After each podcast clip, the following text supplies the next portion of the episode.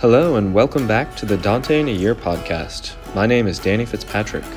Let's continue with Dante's Purgatorio, Canto 29. Chanting as a lady struck with love, she continued where her words left off. Beati quorum tecti sunt peccata. And as nymphs who walked alone through wooded shade, she desiring to see, the other to flee the sun, she moved thus counter to the stream, going upon the bank, and I paired myself with her, following her little steps with mine. There were not a hundred steps between hers and mine when the banks turned equally about in a way that bore me toward the east. Nor yet was our way so stretched when the woman turned herself all to me, saying, My brother, watch and listen. And behold, what luster suddenly shot through the great forest on all sides, such as reminded me vaguely of lightning.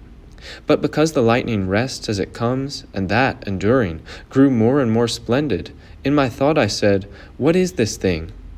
And a sweet melody came coursing through the luminous air, so that good zeal made me reprove Eve's insolence, who there where the earth and the heavens obeyed, the woman, sole and only then formed, couldn't bear to stand below the veil.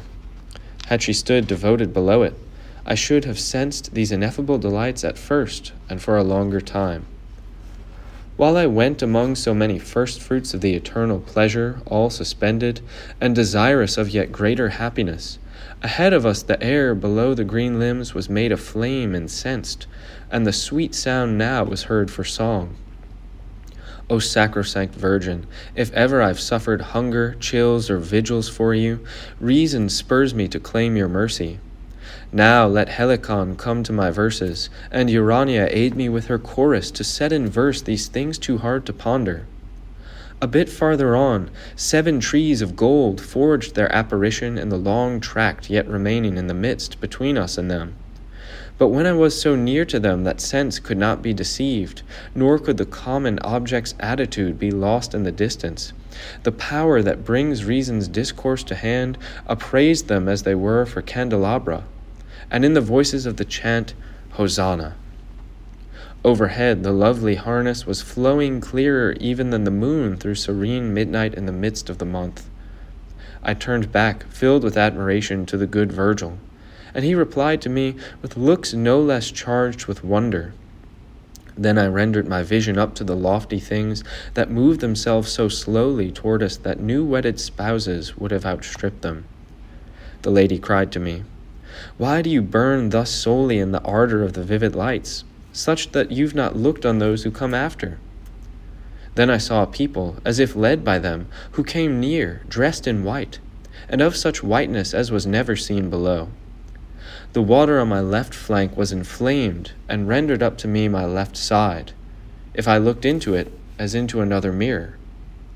When I was at such a post on my bank that only the river made us distant, I stopped my steps to see better, and I saw the little flames come forward, leaving behind themselves the painted air, just as brushes drawn along such that there alone remain distant the seven lists, all in those colors of which the sun makes the bow and Delia the cincture. These ensigns were well beyond my sight, and, as much as appeared to me, those without stood ten paces apart. Beneath such lovely heavens as I devise, twenty four elders, two by two, came crowned of flowers of light. They all sang, Benedicta are you among the daughters of Adam and blessed shall be your beauty to eternity. After the flowers and the other fresh herbs across from me on the other bank were freed of those chosen people, just as light follows light in the sky, four animals came after them, each crowned with a frond of green. Each one was plumed of six wings, the feathers filled with eyes, and the eyes of Argus, should they live, would be as these. To describe their forms I can spare no more rhymes, reader, for other expense strains me, so much that on this I'm unable to enlarge. But read Ezekiel, who describes them as he saw them come from the frigid place with wind and with cloud and with fire. And as you'll find in his pages, so they were here, save that in the feathers John is with me and departs from him. The space within the four of them contained a chariot upon two wheels, triumphal, which came drawn on the collar of a griffin. This held aloft the one and the other wing in the midst of the three and three lists, so that it did no ill by dividing. They ascended so much that they couldn't be seen. As far as it was bird, it had members of gold, and the others white mixed with vermilion. Rome did not with such lovely carriage congratulate Africanus or even Augustus, but that of the sun would be poor compared with it. That of the sun which, strain was consumed through the prayer of the devout earth when came Jove's arcane justice. Three ladies came dancing in a gyre at the right wheel, the one so red that she'd hardly be noted in flame. The other was as if her flesh and her bones were fashioned of emerald. The third appeared snow just settled. And now they appeared drawn on by the white, now by the red, and from this one song the others took their way, whether slow or swift. On the left, four made their festival, dressed in purple, after the fashion of one of them who had three eyes in her head. After all the drawn out knot, I saw two old ones in disparate habits, but equal in demeanor, and honest and firm. The one showed himself among the familiars of that high Hippocrates, whom nature made for the animals she holds most dear. The other displayed the contrary care, with a sword so lucid and sharp as made me afraid from the far side of the river. Then I saw four humble in appearance, and after all an old man came alone, sleeping, with features sharpened.